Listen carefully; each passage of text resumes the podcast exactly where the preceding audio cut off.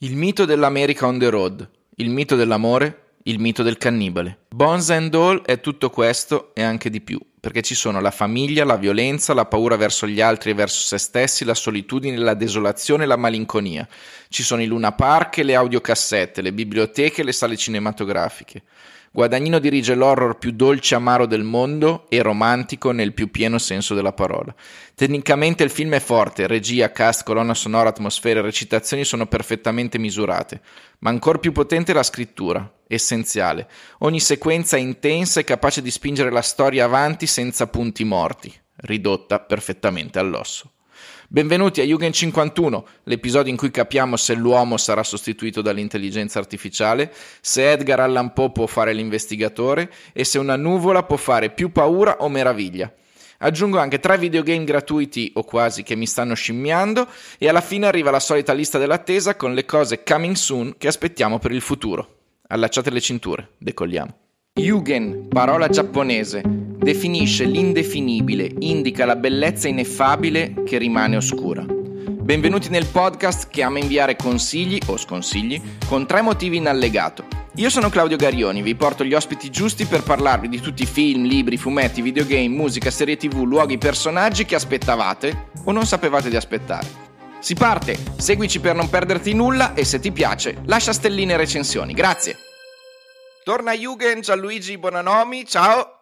Oi Claudio, ciao, ciao a tutti. Divulgatore tecnologico, diciamo così, come definizione un po' inafferrabile e eh, sei tu, sei tu in carne e ossa stavolta, perché Questa... nella puntata del 2022 ci hai mandato ho fatto un po' il buffone il tuo schiavo sì. digitale il mio schiavo digitale che in realtà sarà l'argomento di oggi perché parliamo appunto di intelligenze artificiali che ci possono aiutare a diventare qualcuno al nostro fianco a volte un grillo parlante a volte un aiuto concreto l'importante secondo me è non eh, travisare il tutto perché c'è gente che sta gridando alla fine della, del, dell'umanità e credo che sia un pochettino prematuro. Il tema è molto caldo. Parliamo noi nello specifico di chat GPT 30 novembre 2022 e viene presentato al mondo la versione 3.5 di GPT, c'era già comunque una, c'erano strumenti per l'utilizzo, eh, non so, degli algoritmi per aiutarti a scrivere contenuti, ce n'erano un sacco, io penso che faccio corsi da un, un anno e mezzo di questa roba qua, però poi quel 30 novembre arriva ChatGPT ed, e apre al mondo una nuove opportunità che non si erano mai viste, nel senso che se tu hai l'idea che l'intelligenza artificiale che crea contenuti o che interagisce con te è Alexa, allora stai parlando di una roba di cinque anni fa. Mm. E infa- infatti eh, Amazon ha grossi problemi con Alexa, non riesce a monetizzare, ha dei problemi. Hanno tutti paura di questo OpenAI. OpenAI era una, all'inizio una no profit che, dove dentro c'era persino Elon Musk, che poi ne è, usci- uscito dal board, però c'è poi... Sempre Elon Musk. C'è sempre Elon Musk, solo che a un certo punto gli è arrivato pure con un miliardo di finanziamento Microsoft e ha deciso di eh, trasformarla da ovviamente no profit in profit. Ma Elon Musk di che pianeta è? Eh... Elon Musk non è ancora di Marte, è forse eh, terrestre, ma con, eh, è molto terrestre. Cioè, se lo aprono trovano i chip dentro, forse. Oh sì, o i rettiliani, non lo so, adesso bisognerebbe vedere. Lui sicuramente è un umano un po' sui generis, perché nella vicenda Twitter abbiamo visto che mm. ha molte debolezze umane tipicamente nostre. Allora, per tornare a ChatGPT, io credo che valga la pena raccontare un secondo che cos'è. Allora, la sigla GPT è quella più interessante, sì. che è Generative Pre-Trained Transformer, praticamente praticamente è generazione di contenuti con uno strumento che è stato allenato. Allenato con cosa? Con 175 miliardi di parametri linguistici e quindi lui sa scrivere non perché capisce la scrittura, ma perché dal punto di vista statistico sa che eh, quando c'è una certa parola, molto probabilmente la correlazione sarà su un'altra parola, cioè il mare è in tempesta, il mare è calmo e non è eh, qualcos'altro. C'è un esempio. ottimo scommettitore, diciamo. Diciamo che dal punto di vista probabilistico ci batte tutti e alla grande. Allora, quando abbiamo concordato di fare questo tipo di intervento, io ho pensato alle tre cose, i tre motivi mm-hmm. per provare questo strumento, perché è gratis, perché è alla portata di tutti. Quindi chiunque vada sul OpenAI si può registrare, non spaventatevi se vi chiede il numero di cellulare solo per ricevere un codice, chiunque si può registrare, puoi andare su poi chat. Poi vi chiama però. sì, e poi vi segue e vi, e vi tempesta soprattutto di, di pubblicità. No, no, non è vero. In questo momento è tutto libero, non è mm. assolutamente il modello quello di business, poi magari lo vediamo. I tre motivi per usare questo strumento, secondo me, uno, testiamo il futuro, nel senso che finalmente l'intelligenza artificiale è palesemente alla portata di tutti, cioè fino adesso era un po' nascosta. Ti faccio un esempio, Claudio, tu probabilmente quando usi, che ne so, Gmail, eh, a un certo punto vedi che lui ti suggerisce delle parole per completare delle mm. frasi è la stessa cosa, cioè stiamo parlando della stessa cosa, ma noi non l'abbiamo mai visto come qualcuno che poteva sostituirci nella scrittura delle mail. Bene, a questo punto invece può essere possibile perché, perché non erano abbastanza bravi. Non c'erano abbastanza parametri per, per, per parlare davvero di big data. Mm. Quando parli di big data devi avere miliardi e miliardi di contenuti da analizzare. Quindi per provare cosa sarà eh, parlare con un'intelligenza artificiale è molto stimolante secondo me, a qualcuno farà sicuramente paura, a me esalta. Seconda cosa, utilità pratica, perché tu puoi veramente pe- permettere a ChatGPT in parte di sostituirti nella creazione di contenuti di tutti i tipi. Ti faccio un esempio banalissimo che tutti i nostri ascoltatori possono sicuramente provare immediatamente. Se andate su chatgptwriter.ai voi potete installare un'estensione di Chrome che ti scrive le mail di Gmail al posto tuo, cioè legge le mail del mittente, la rielabora e tu gli dici in una riga guarda voglio rispondere che non sono interessato a questa offerta oppure voglio rispondere eh, ringraziando per il bonifico e dicendo troviamoci venerdì nel pomeriggio per un appuntamento mm. e lui ti scrive la mail comunque analizzando quello che è stato scritto in precedenza e comunque adeguandosi al tono e questo lo puoi provare immediatamente. Poi decidi tu se, se mandarla oppure no, cambiarla. Però tu puoi scrivere articoli, puoi scrivere post, puoi scrivere, puoi dire di scrivere tre tweet con gli hashtag giusti sul tema del giorno. Ma tanto lui la mail l'ha già letta, anche se non glielo dico io. Beh, l'ha letta Google, non lui, quindi sì, probabilmente sì. Ma perché eh, tu prima dimmi. dicevi paura, no? Perché fa sì. più paura di una ricerca su Google? Eh, fa più paura perché, perché Google comunque ha, ha un controllo totale no, del web nel momento in cui uno fa una ricerca. È un po' come eh, fare una domanda nel, nel, nello spazio della pagina bianca di Google, invece qua lo facciamo a ChatGPT, però ci fa più paura.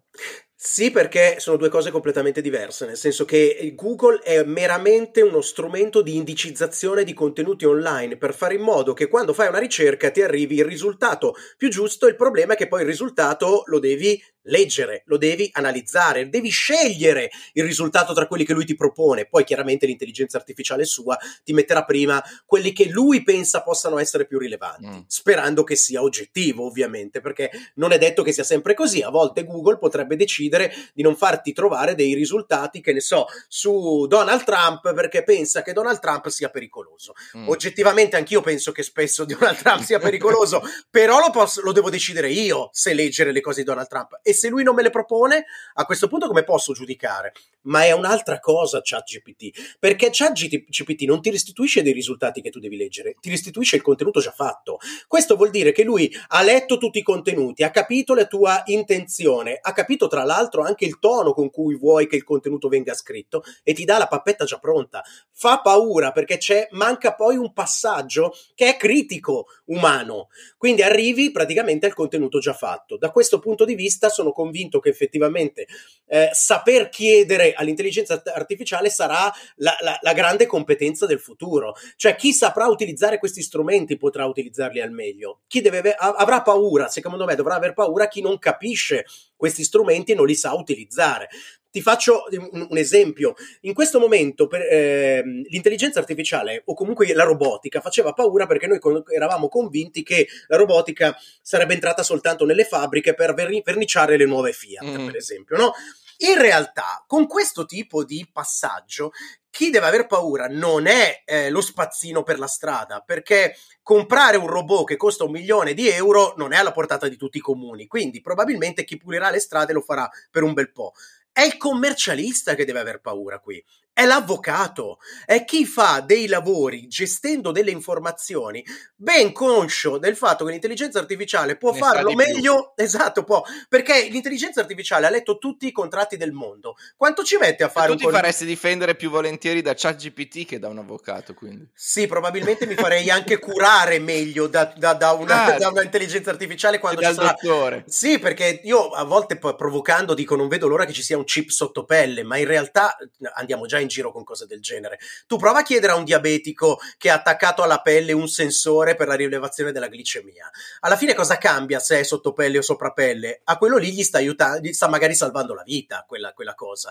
Come fa un medico invece a monitorare i tuoi parametri vitali costantemente? Non può, dovrebbe farti una visita ogni ora. Quindi, da questo punto di vista, secondo me, ripeto, avrà paura chi non comprende il passaggio, ma il passaggio c'è già stato. Quindi, nei libri di storia in futuro, il 30 di novembre del 2022 sarà studiato come un passaggio epocale. Ma lo e... scriveremo come una conquista dell'uomo o come una sottomissione dell'uomo?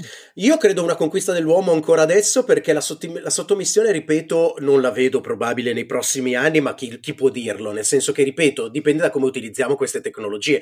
Io sono ancora dell'idea che l'uomo non sarà soppiantato per una marea di cose, mm. però dal punto di vista, ripeto... No, verrà, verrà, eliminato da altri motivi, tipo... No, ma probabil- probabilmente si sta già auto-eliminando, esatto, perché comunque... tutto da solo, non ha bisogno dei robot. E però io vedi, io, io, di base sono invece un super ottimista, altrimenti non farei l'imprenditore e non farei il papà. Ma hai già Quindi... chiesto a ChatGPT come salvare la sì, Terra? Sì, è stato, è, già, è stato già chiesto e lui ha tirato fuori delle idee veramente niente male per oh. utilizzare, per, per, non so, per desalinizzare l'acqua o altre cose che comunque ha trovato online. Perché qui, e, e arriviamo al terzo motivo per il quale noi dobbiamo necessariamente capire questo strumento e provarlo, è perché dobbiamo capirne i limiti e le criticità. Cioè in questo momento chiaramente probabilmente siamo all'inizio di un percorso.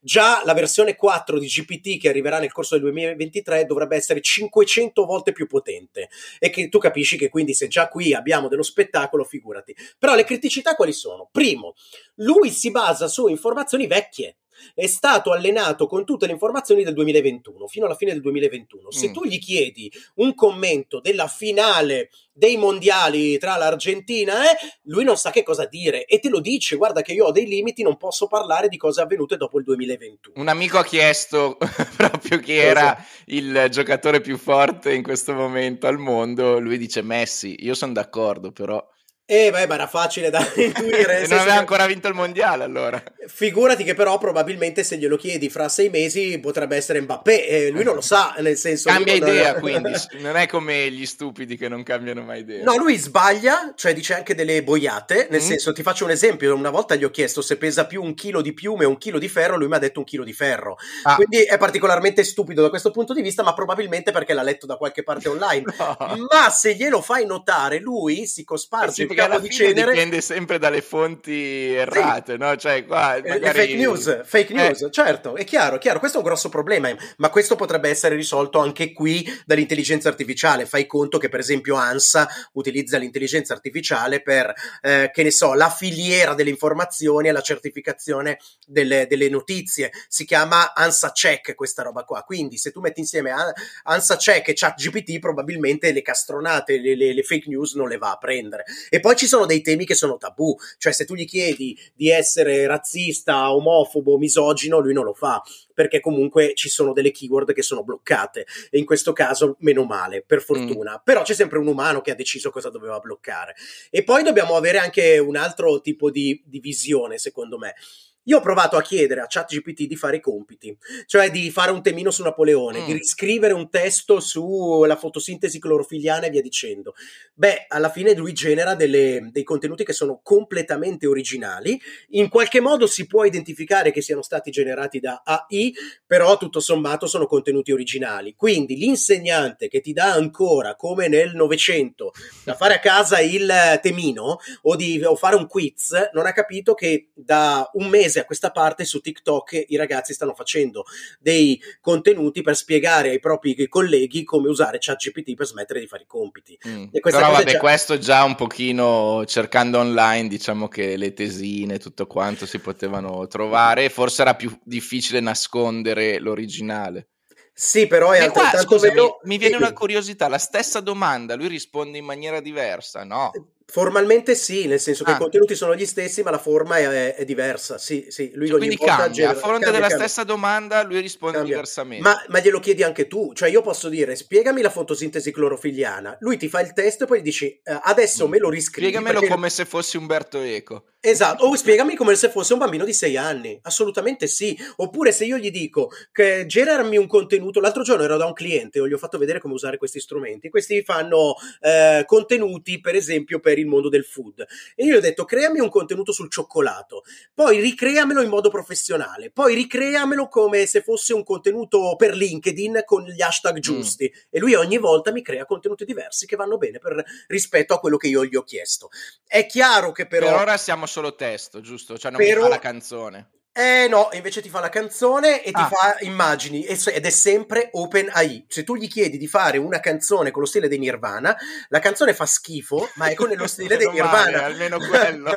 sì, ma per poco ancora. Ma se tu vai invece sempre su OpenAI e chiedi di creare un'immagine da una descrizione mm. testuale, devi usare DAL-I dal trattino E, sì. che è un gioco di parole tra qua, Dalì... qua c'è la grande guerra in questo momento eh, con gli artisti, eh, con gli sì. artisti. Beh, ma c'è un problema grosso nel senso che gli artisti in questo momento effettivamente stanno lottando questo, contro questo strumento come Val, Walter Bin, eh, Benjamin, ti ricordi, diceva l'opera d'arte nell'era della sua re, eh, riproducibilità tecnica. Cioè lui diceva, ma una fotografia che quindi non è unica e che può essere stampata sì. in mille modi è vera arte? In realtà si è dimostrato che se sì. tu vai a prendere Cartier-Bresson, poi alla fine vera arte.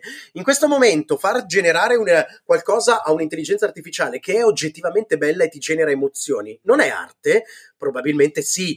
Il problema è una questione non di arte, è un problema, un problema qui di diritti d'autore, un problema di chi perde, sta perdendo il lavoro, perché se io devo fare delle semplici illustrazioni, anche lavorativamente parlando, ba- banalmente anche un sito web con un certo gusto estetico, a questo punto io non ho più bisogno di un umano, perché questa cosa c'è già. Una presentazione di PowerPoint fatta bene, io l'ho provato a far fare l'intelligenza artificiale e ragazzi va- vanno già bene eh, per una presentazione di PowerPoint. Ripeto, non è arte, ma è un tema, secondo me, di chi ha capito che non deve più fare la presentazione PowerPoint, ma usare questi strumenti per agevolare la creazione della, della cosa. Tu non puoi fare il luddista che spacca i telai delle macchine come fine 700, inizio 800. Devi dire, non faccio più il coltivatore con la zappa, ma comincio, imparo a usare i trattori, perché poi molte persone meno useranno i trattori rispetto a quelli che prima zappavano la terra. E però cosa facciamo? Ci rinchiudiamo nella nostra stanzetta a piangere per il progresso? Dobbiamo capire questi strumenti, ripeto, e imparare a utilizzarli prima degli altri. E ripeto, c'è gente che sta già facendo i soldi con ChatGPT. Cioè, hanno aperto degli account su Fiverr e vendono contenuti che a questo punto non fanno nemmeno loro. C'è gente che. Fa... Sì, Forse sì, l'onestà sì. è la cosa che premierà sì, con, con, prezzacci, nel senso, è, è, è, ovvio che però tu ti sostituisci a chi non sa neanche che esiste ChatGPT, non lo sa interrogare, non sa utilizzare quei contenuti e non sa venderli. Era come un po' il lavoro che mi ero inventato io, poi non ho mai fatto quello di cercatore su Google, no? Io dicevo, io mi sento bravo a cercare su Google, se qualcuno vuole può, però poi non l'ho mai fatto. Ma... Claudio, siamo c'erano, lì, siamo lì, c'erano, Claudio, c'erano, ecco, c'erano. Ecco. C'era gente che lo faceva all'inizio per le tesi di laurea e per i contenuti che potevano essere essere per... Ma poi c'era gente che ci cercava qualsiasi cosa, magari, magari ovviamente per fare, che ne so, il report aziendale. a questo però... punto direi che farò scrivere un romanzo a ChatGPT, il cercatore di Google. Ti piace? Sì, il eh, carino, molto carino, eh, però è già stato fatto anche questo. No! sì. Ma c'è, mi sembra addirittura un ex Elio e le storie tese che ha scritto un libro con l'intelligenza artificiale, sì, andatevelo sì, a trovare. Sì, sì, però ci sono poesie scritte dall'intelligenza artificiale in vendita su Amazon da almeno 6 o 7 anni cioè eh, libri di poesie ovviamente ge- generati in modo completamente automatico. Quindi, Claudio, devi da- darmi qualche altra idea perché queste sono già tutte, tutte bruciate. Io credo che, però, ripeto, eh, si può, ripeto, eh, reagire in diversi modi. La, la, cosa che bisognerebbe fare subito è capire. Quindi andare su chat.openai.com, mm-hmm. registrarsi e provare. E poi un altro suggerimento è che c'è gente che sta mettendo a disposizione i propri prompt, che sono ovviamente elenchi di istruzioni già fatti, per fare in modo che ChatGPT si impersonifichi. Chi? Socrate, oppure un... Per esempio tu puoi simulare un colloquio di lavoro, dici io voglio lavorare come magazziniere, fammi tutte le domande che mi farebbe un recruiter di quel tipo di azienda, oppure gli puoi dire, che ne so, creami un testo teatrale, oppure fammi un piano di marketing per, eh, che ne so, far eh, esplodere la mia azienda. Uh, fammi rap- Ti faccio un altro esempio molto concreto. Eh, tu puoi andare su qualsiasi video YouTube, copiare la trascrizione che viene fatta in automatico di YouTube, andare su ChatGPT e farti fare un riassunto. Quindi non ti guardi più un'ora di video, okay. ma in dieci passaggi lui ti spiega esattamente che cosa c'è in quel video. Io l'ho fatto su un mio video e ti assicuro che ci imbrocca. Quindi nel momento in cui poi lui metterà anche un, eh, una sua identificazione, nel senso un, un volto, qualcosa, eh, può fare anche già fatto. Anche già quello. È già fa- tutto allora, sì, sì, l'ho già fatto io, eh, ho usato Synthesis, che è praticamente un, uno strumento per cui prendi una faccia e gli dai un testo e, e, sostanzialmente il parlato e le labbra sono in perfetto sincrono con quel testo e quindi tu puoi far fare il testo a, a ChatGPT e poi usare un avatar virtuale che potresti essere tu, nel senso che esistono, esiste già mm. lo strumento di fotografarti e a questo punto non devi più essere tu a fare quel tipo di contenuto e viene fatto completamente tutto dall'intelligenza artificiale. Spegniamolo qua allora adesso. Basta. ci, stanno già provando, ci stanno provando. Grazie a tutti, alla prossima. Ciao. Ciao. Attualmente al numero uno di Netflix c'è un film che quando ho letto che sarebbe uscito mi sono proprio entusiasmato, ma non l'ho ancora visto. E allora Matteo Valsecchi, TV Sorrisi e Canzoni, è qui per parlarcene. Ciao! Ciao, ciao Claudio. Hai visto quanto entusiasmo per questo film? Ma veramente, incontenibile direi. Ma di che film stiamo parlando, scusa? The Pale Blue Eye. Pronuncialo bene, mi raccomando. I delitti di West Point, eh, sottotitolo. Che, Un giallo che... con protagonista Edgar Allan Poe, chissà che figata. Allora, idea molto bella. Mm. Io quando ho visto il trailer sbavavo letteralmente, mm. perché metteva dentro tutta una serie di elementi che io amo, ossia un'ambientazione nordica, freddissima, con dei colori, diciamo, alla Tim Burton di, del mistero di Sleepy Hollow, okay. uh, che, che, è il primo film che mi è venuto in mente guardandolo. Uh, un'idea veramente interessante, ossia quella di vedere Edgar Allan Poe nelle vesti di uh, detective o di qualcos'altro di, di, diverso rispetto a quello a cui noi siamo abituati a pensare e un, uh, un protagonista molto bravo, molto convincente che è Christian Bale. Poi però ci sono dei però su come è, stato, come è stato realizzato. Allora, diciamo, que- queste cose che ti ho detto inizialmente, secondo me, sono tutte cose molto, molto positive. Intanto introduciamo brevemente qual è la storia. Vai. Siamo nel 1830 e c'è un detective che si chiama August Landor, che è mm. interpretato appunto da uh, Chris Bale, che riceve... Ah, uh, Christian Bale non è Edgar Allan Poe. No, non è Edgar Allan Poe, non è Edgar Allan Poe. E infatti a questo adesso ci arriviamo. Il personaggio di, di Christian Bale riceve il compito di indagare su un, veri- su un delitto avvenuto all'interno dell'Accademia di Mil- Militare di West Point. Un cadetto è stato trovato morto, impiccato e poi gli rubano anche il cuore, quindi già qui iniziamo a introdurre un'altra, un'altra tematica che è quella un po' diciamo dell'esoterismo, uh, del, dell'horror anche, mm-hmm. che ci direbbe, ci dice, ci suggerisce che può essere una, una bella cosa. Poi però, secondo me, nel corso del, del film questa cosa si perde un pochettino il punto focale qual è? Dicevamo chi è uh, Edgar Allan Poe in questo caso. Edgar Allan Poe è un altro cadetto uh, della, dell'Accademia Militare e questo corrisponde alla vita vera di, uh, dello scrittore. Cioè lui fece la carriera militare e a un certo punto arrivò effettivamente all'Accademia di, di West Point e il giovane Edgar Allan Poe si mette a indagare insieme a, a August Landor quali sono secondo me i punti, diciamo, uh, negativi, no? Il giallo nel complesso funziona, diciamo più o meno, l'abbiamo già visto, non è niente di nuovo, il confronto tra il detective esperto che capisce tutto subito e il detective giovane che sta imparando, uh, si vede, non è niente di nuovo ma funziona. Quali sono i punti in cui, in cui si perde questo film? Innanzitutto uh, la lunghezza, cioè è vero che è una storia abbastanza elaborata, uh, in cui ci sono diversi uh, turning points, uh, ma è un film che dura la bellezza di due ore e 10, 2 ore e Sì. un quarto. Um, la sensazione che ho avuto io è che abbiamo provato a farci una serie, ma ci è venuta un po' troppo corta, allora forse ci facciamo un film. Però poi dopo alla fine eh, come film è venuto troppo lungo. Diciamo che un- una buona mezz'ora di, di- di indagine e di, e di storia sono, secondo me, eh, facilmente tagliabili. Ci sono delle scene esageratamente lunghe, per carità, non è che un giallo deve essere solo indagine, indagine, indagine, magari appunto il lato del monologo Mm. ci sta, lo accettiamo, ci piace, eh, ma in questo caso secondo me si tende un pochettino eh, a esagerare, soprattutto eh, sulla figura di, eh, di Edgar Allan Poe, che diciamo tratto da chi è interpretato, da Henry Melling, che tu ricorderai per essere stato in, Harry Potter? ma soprattutto nella ballata di Buster Scruggs. Ah, Sgangherato film dei fratelli Coen. Sì, uscito su sì, Netflix. diciamo un po' per Sganghera- palati fini. Sgangherato per palati fini o per gente che ama mangiarsi anche come me la salamella sparmata di lardo, nel senso c'è anche roba un po' pesantuccia.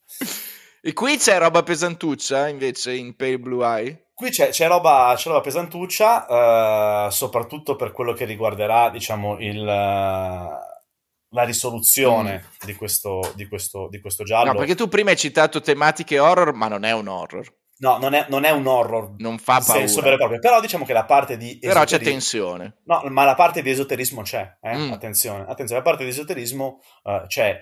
Mm, posso farti un paragone magari con una prima stagione di True Detective, Ok. quando non capisci se c'è del fantastico o, o- o è frutto Mhm. di una mente di una persona. Ed è un X-Files? Visto che c'è Gillian Anderson. No, c'è anche Gillian Anderson, ma non è un X-Files. È. Tra l'altro, Gil- Gillian Anderson non troppo convincente, se devo, Ah. se devo dirla tutta. Sembra un po' un personaggio un po' macchietta. Nel senso, se, se la penso rispetto alle ultime cose che ha fatto, da Sex Education a The Crown, dove faceva una Thatcher meravigliosa, qua è, è- è molto macchietta, secondo me, lei, un, un po' troppo sopra le righe. Mentre Harry Melling, bravo. Har- Harry Melling devo dire che è, è molto bravo. Secondo me il, il punto più forte di questo, di questo film è, è lui. È lui. E qui arrivo al secondo punto eh, negativo, eh, secondo me. Se tu prendi Chris Bale per fare un film di questo genere, mh, se- poi, e poi ti dico, sensazione mia, sarà un- è un primo film di una serie, secondo me, eh Mm. per, com- per come è posto e per come tende a ragionare Netflix. Penso, per esempio, al caso di, uh, di Enona Holmes, che ha avuto un film e poi un secondo film. Io, io credo che faranno, diciamo, questo è un film introduttivo per altri film. Ok. Se tu prendi Chris Bale come uh, attore Nome principale, forte. devi fargli fare Edgar Allan Poe. Eh, sì. Secondo me, per, per, per Però quanto- tu dici, se poi dopo non mi fa il 2, sono, se poi dopo non mi fa il sono due, fregato. so- sono, un po', sono un po' fregato, quindi diciamo è un po' ruffianotta come cosa. Nel senso, io ho preso eh, Christian Bale perché è l'attore, diciamo, più, più importante del cast eh, insieme a, a Gillian Anderson, però poi il personaggio centrale che è Edgar Allan Poe lo faccio fare a un altro perché con quell'altro magari se devo farci o Però un sei film bravo, una serie, funziona, eccetera, dai. eccetera, sarà più facile, sarà più facile farlo. Per cui, eh, de- de- detto questo, eh, Harry Melling secondo me è in assoluto il personaggio più convincente. Eh, anche Chris Bale, che noi sappiamo essere un, un, muta- un alieno mutaforma, anche in questo caso mutaforma rispetto a quello che siamo abituati a vedere, è in forma non informissima. Gli diamo un, Ok.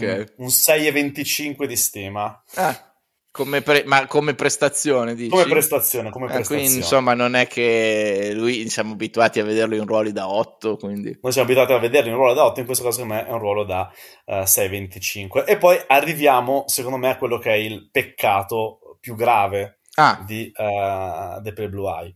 Allora, non voglio fare spoiler sul finale perché, appunto, chi come te, quei pochi che come te ancora non l'hanno visto, sì, anche perché ormai voglio. l'hanno visto tutti. l'hanno visto tutti, l'ha visto anche il mio gatto.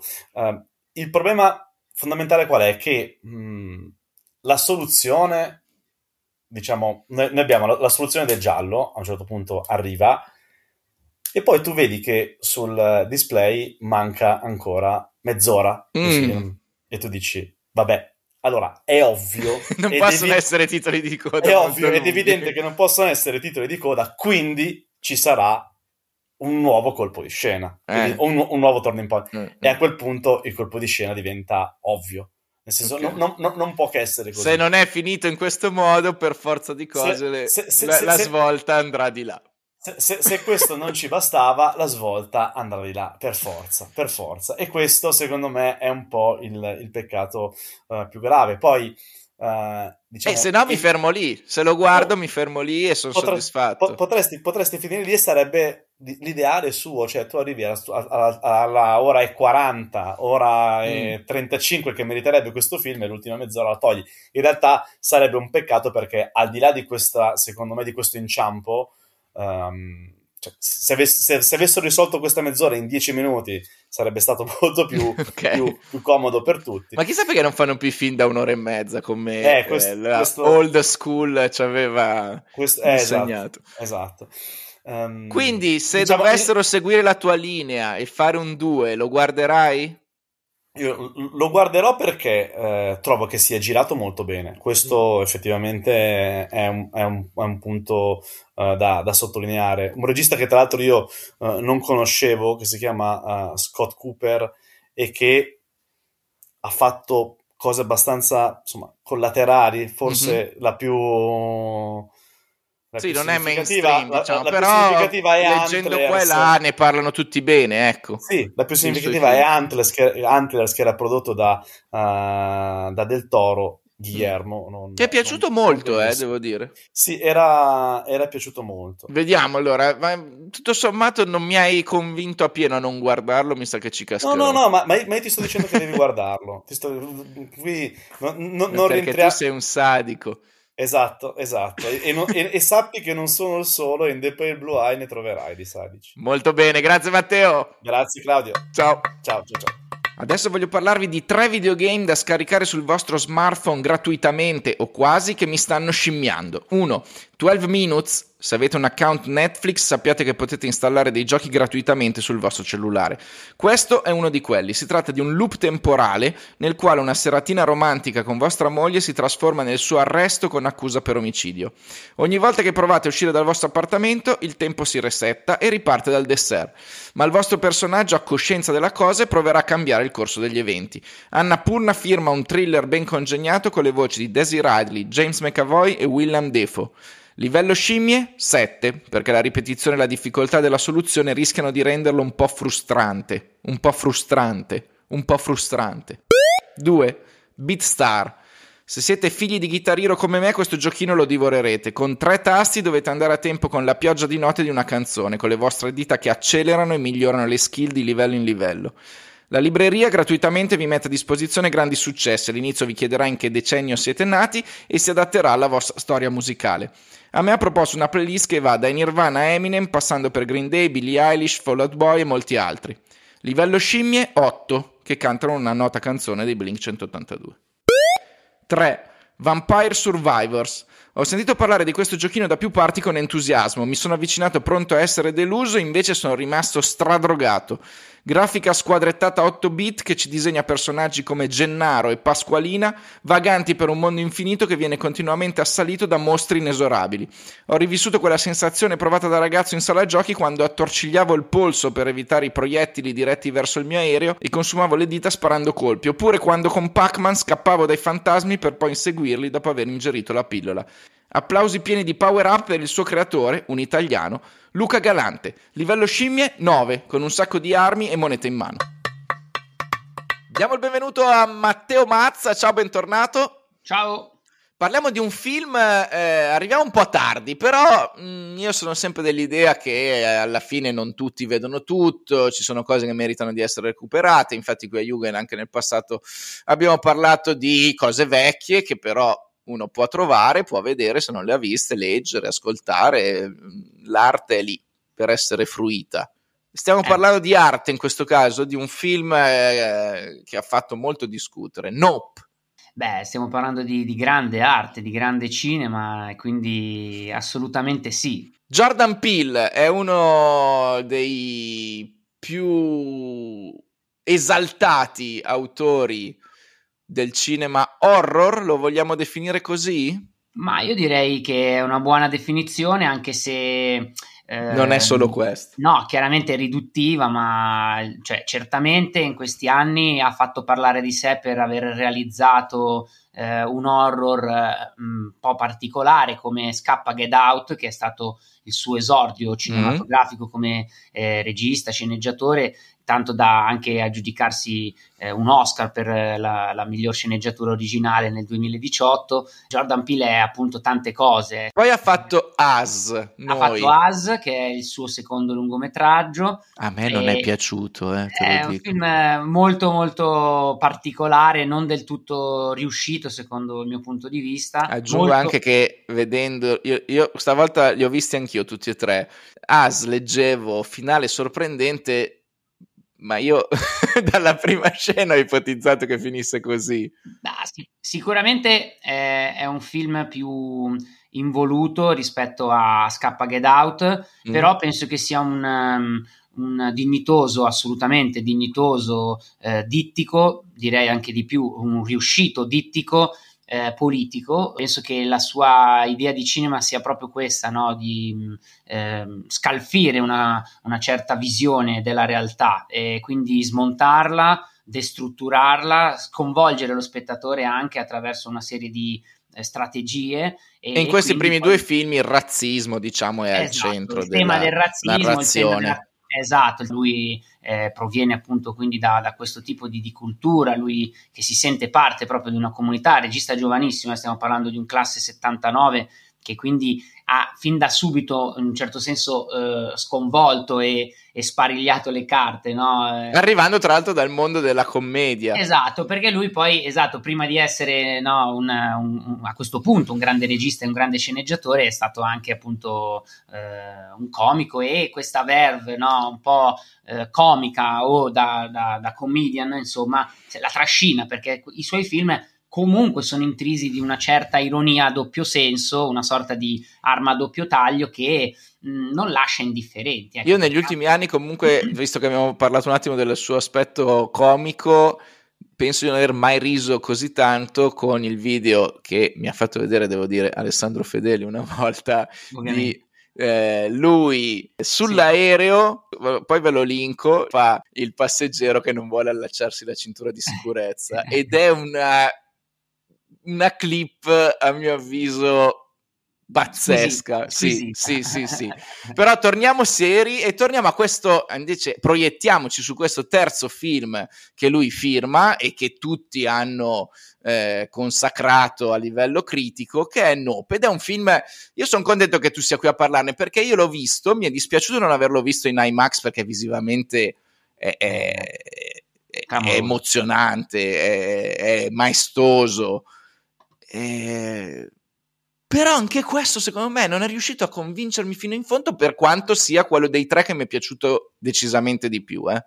Vabbè, allora adesso proviamo a capire che cosa non ti ha convinto. Io parto dal presupposto sì. che è stata gran- una grandiosa esperienza cinematografica, mm. che, era, che, era, tanto che non assaporavo e non vivevo. Devo dire che è stata eh, per me una visione mh, molto esaltante e appagante e questo forse ha influenzato anche no, il giudizio su, sul film. In un certo senso eh, io ho percepito proprio un, un, un'emotività eh, che, che, da tempo non eh, respiravo, non assaporavo al cinema, proprio al, al, al, cinema nella sala su un grande schermo. Poi ecco, come hai detto tu... Io questo lo sottoscrivo come motivo, cioè ecco. per me la, la, l'esperienza degli occhi in questo film e dei silenzi anche e dei momenti di eh, attesa, perché ci sono que- quei momenti dove ti aspetti che stia per succedere qualcosa e c'è quella bella tensione. Eh sì, perché poi è un film molto sensoriale, eh, sì. eh, più che sensitivo, perché poi anche di questo si potrebbe parlare, è un film sensoriale ed è un film che gioca anche un po' su questo effetto distorsivo no? della, della comicità, cioè ci sono dei momenti in cui eh, si rimane un po' a bocca aperta, no? con gli occhi mm. sbarrati e ci viene quel sorriso come per dire incredibile, perché poi, come hai detto bene tu, eh, l'esperienza visiva è straordinaria, è proprio un'esperienza che cattura l'occhio, ma del resto questo è un film completamente teorico, è un film dedicato proprio alla teoria no, dello sguardo e mi pare il film più riuscito dei tre finora realizzati da Jordan Peele proprio perché ha questa compiutezza e ha questa aderenza all'esperienza cinematografica, cioè non è semplicemente un film che vuole raccontare una storia, è un film che vuole portare lo spettatore a riflettere sull'importanza, sulla potenza e se volete anche sul significato politico che hanno le immagini. Allora, beh, ci sono dei momenti straordinari in cui gli, gli attori, cioè i, i personaggi, no, i, i, protagonisti di questa vicenda, eh, rimangono fissi con lo sguardo a cercare nel cielo dei segnali. E, e noi stessi, spettatori, eh, ci immedesimiamo in questi personaggi e in qualche modo perdiamo anche noi la cognizione, l'orientamento, anche noi non sappiamo bene dove porre lo sguardo. Ci sono dei momenti davvero disorientanti in cui siamo lì seduti sul nostro, sulla nostra bella poltroncina che guardiamo il nostro grande schermo e ci chiediamo ma che cazzo devo guardare?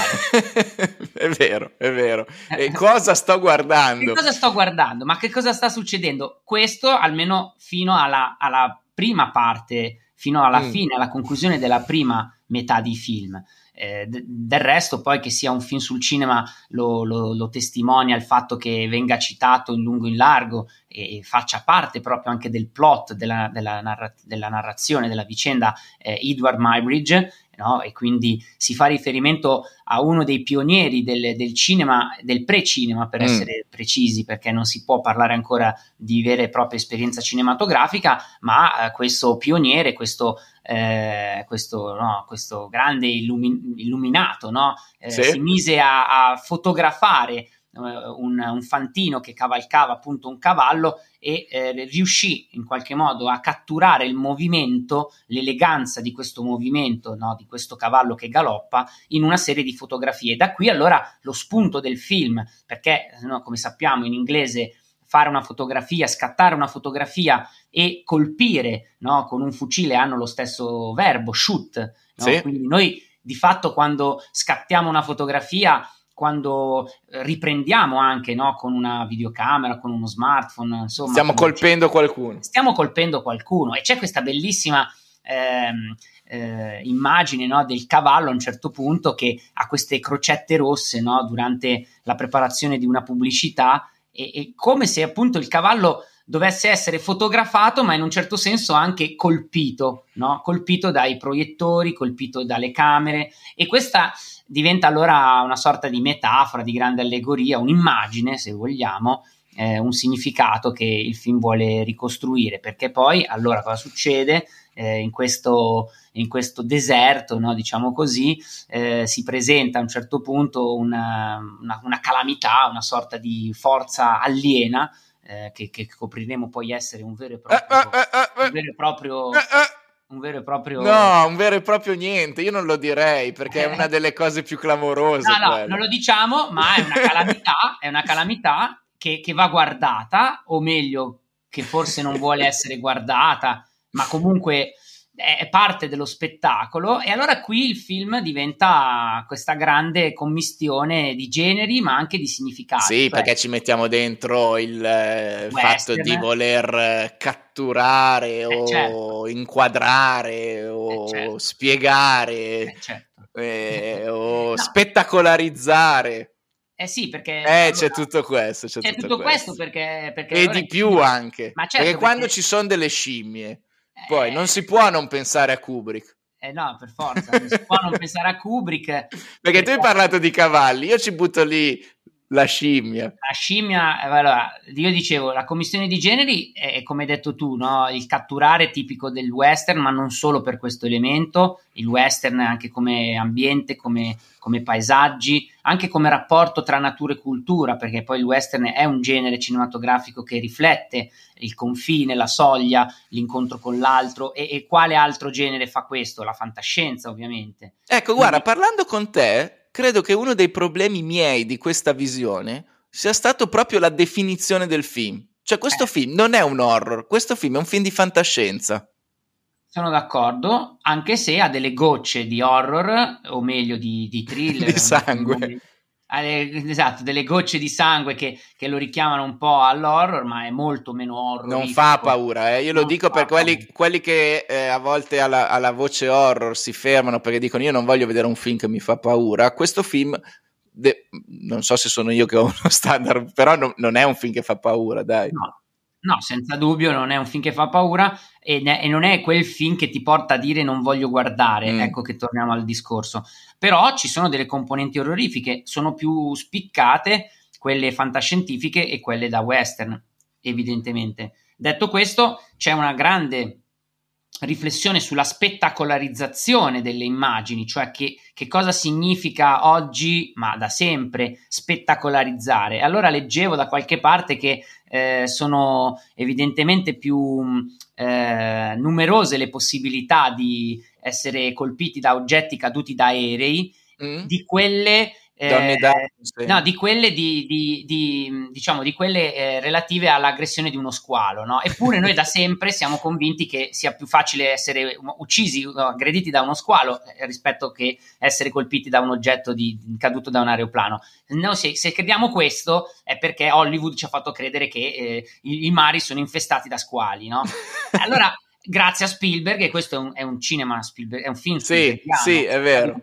in lungo e in largo, e allora ci, ci domandiamo, ma che, che, relazione c'è tra Nope e i grandi film che hanno affrontato no, le bestie come eh, terreno di confronto no, appunto con l'umano? Pensate a, a King Kong, pensate a Jurassic Park, pensate ovviamente allo squalo, ma mm-hmm. del resto anche incontri ravvicinati del terzo tipo, che non è un film di bestie, ma che ti porta a confrontarti no, con un'alterità davvero incredibile, ecco che allora c'è qui il grande tema dello sfruttamento dell'immagine in funzione di una spettacolarizzazione. E il film si interroga ampiamente su questo, su questo dilemma perché una parte, diciamo, una sottotrama riguarda proprio questa scimpanzé che tra l'altro è tratto da una storia vera, questo episodio di cui mm. Jordan Peele ci, ci, parla. Alcuni anni fa, durante una trasmissione televisiva statunitense, in cui c'era protagonista appunto anche una, una, uno scimpanzé, eh, questa, questa, bestia eh, a un certo punto perse le staffe e aggredì parte del cast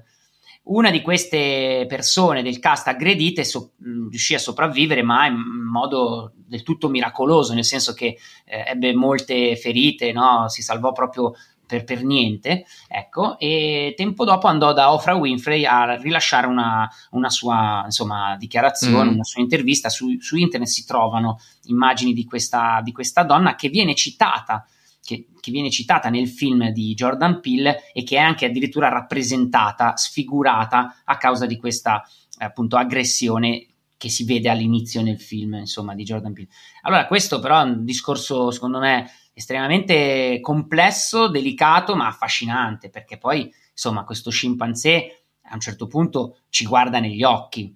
È vero che questo non è un film che, che vuole lavorare sui codici dell'horror, però Beh, ti resta dentro. Sicuramente certo poi questo dentro. film soprattutto ti, ti lascia eh, anche delle domande irrisolte e quindi eh beh, certo. da questo punto di vista lavora nella eh, tua anima. Assolutamente, lavora proprio un po' nell'inconscio, va, va, va a cercare no? poi nel profondo anche la domanda delle domande, no? cioè tutto è rappresentabile tutto è eh, fotografabile e tutto può essere restituito no, alla nostra visione, la domanda eh, in un certo senso è irrisolta, no? non, non, non, può avere una risposta.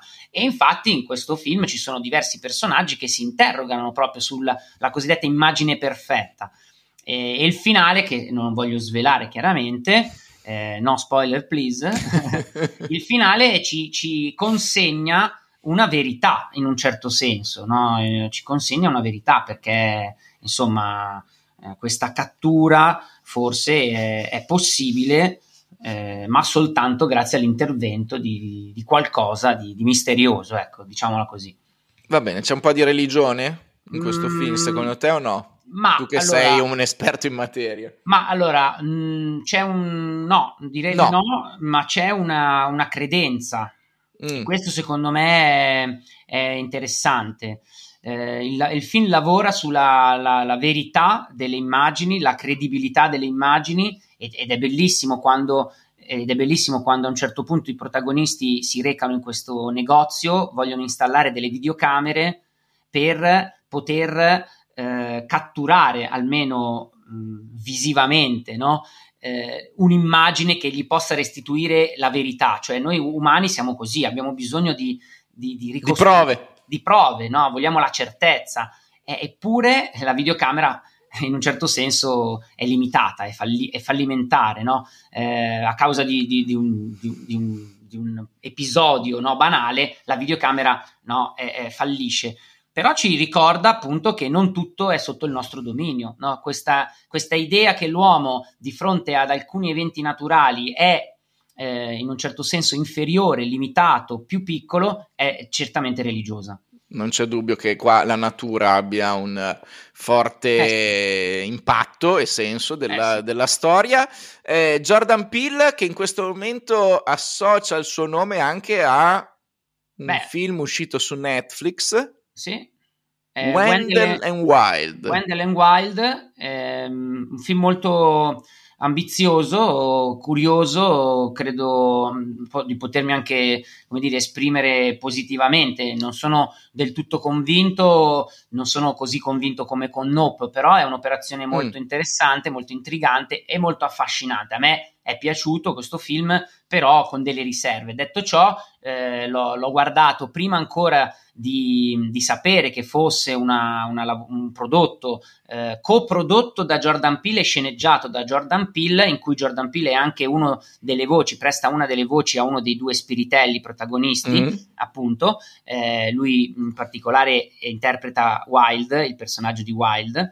Eh, è realizzato da Henry Selick, questo grande artista, da, a mio modo di vedere, questo eh, grande mh, mm, regista, mh, mm, animatore, mh, mm, definiamolo un po' come vogliamo, insomma, eh, famoso a metà degli anni 90 per avere dato forma ai disegni eh, di, e, movimento, soprattutto ai disegni di Tim Burton. Mm. Lui è il vero e proprio regista di Nightmare Before Christmas di solito siamo abituati a dire che, che è di Tim Burton, ma in realtà è di Henry Selick. Esatto, perché un, dice infatti il titolo è Tim Burton a Tim Burton's Nightmare Before Christmas, cioè eh, da, dalla mente di Tim Burton arriva la, il disegno e tutto, ma la regia, la, la conduzione, la realizzazione anche eh, insomma del, del, film vero e proprio è di, è di Henry Selick, che tra l'altro vabbè, eh, in questi anni è ricordato più che per Nightmare, che è passato un po' eh, in secondo piano nell'immaginario orrorifico anche dei, dei ragazzini, mm. dei bambini, è ricordato soprattutto per quel bellissimo film del 2009 che è Coraline la porta magica, uno stupendo film Neil di Gaiman. stop motion, è davvero qualcosa di pazzesco, cioè tratto appunto da Neil Gaiman e insomma ehm, è un viaggio veramente nelle profondità del, del, delle emozioni, dell'inconscio, del, del, subconscio. È un film pieno, pieno di psiche, pieno di, di corpo, anche molto materico però capace di raccontarci eh, la tensione tra due mondi, come del resto era Nightmare Before Christmas, e in un certo senso come era anche un film minore per alcuni poco visto, no? ma per me godibilissimo, mm. essendo amante di Roald Dahl, nel 96 Henry Selick realizzò James e la pesca gigante e adesso arriva a distanza di anni perché insomma sono passati ancora con la stop motion. Eh sì ancora con la stop motion ancora con eh, la paura ancora con gli incubi ancora con le tenebre ancora con la morte e questo forse rende sicuramente il suo cinema molto autoriale eh, il suo tratto definibile però forse appunto un po' ripetitivo per alcuni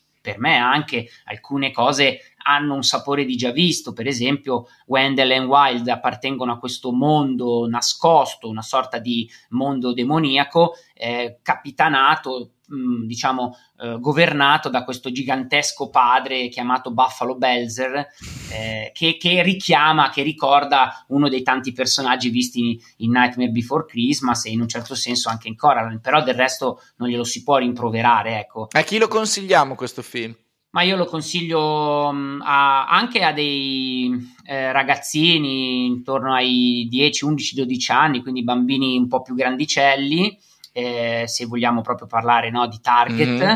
Anche se è evidentemente una visione che, che, può suscitare una serie di domande e più che, di, più che di emozioni contrastanti, proprio di domande, perché chiaramente c'è una rappresentazione del mondo molto, molto originale, anche un po' lontana dalle nostre consuetudini, dai nostri cliché. Quindi certamente è un film che va a rompere un po' delle, delle abitudini, però sicuramente lo consiglio a chi vuole, eh, come dire, scoprire se non conosce, eh, quindi anche assaporare un, una, un'animazione diversa. Noi siamo soliti a- associare all'animazione i colori accesi, i colori vivaci, le storie allegre, le, le storie che ci distendono, no? che ci distraggono. Eh, non è sempre questo, mi pare, il terreno dell'animazione mm. e mi sembra che negli ultimi anni, in maniera molto, molto convincente, eh, da, da, dall'Asia a, all'Europa, passando per l'Africa e anche il Sud America, quindi in tutto il mondo,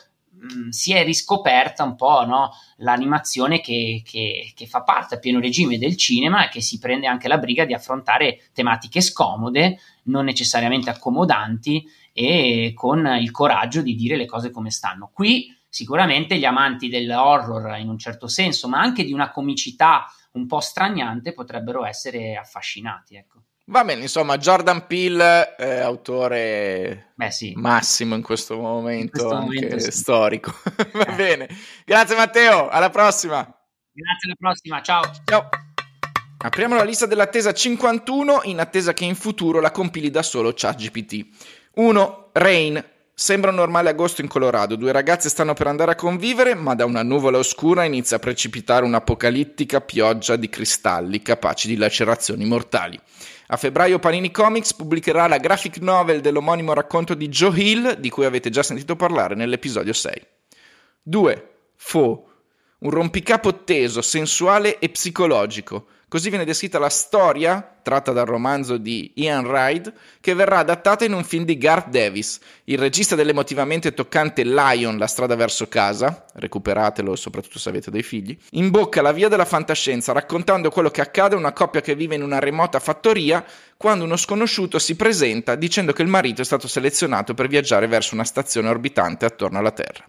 Fo avrà come protagonista Saoirse Ronan Sarah Sharona, isn't yeah. it? Yeah. Instead of Saoirse, they say Saoirse, Shearshay, Smearshay. Suarez. I mean everything except for Saoirse. So I've never heard Saoirse once. Di Lady Bird, recuperatelo, e Paul Mescal del celebratissimo After Sun. 3. History of the War Part 2. A 96 anni Mel Brooks torna con una serie TV che è il sequel del film La pazza storia del mondo uscito 42 anni fa. Il cast è una collezione di figurine enormi, Taika Waititi nei panni di Freud, Seth Rogen in quelle di Noè. Poi leggiamo i cognomi di De Vito, Ratajkowski, Duchovny, Beats, Knoxville. Chissà cosa avrà partorito quella folle mente che generò Frankenstein Jr. e Balle Spaziali. Segnate la data d'uscita, 6 marzo 2023. Anche questo episodio ha concluso il volo, grazie per aver scelto questo podcast. Ci risentiamo in Jugend 52.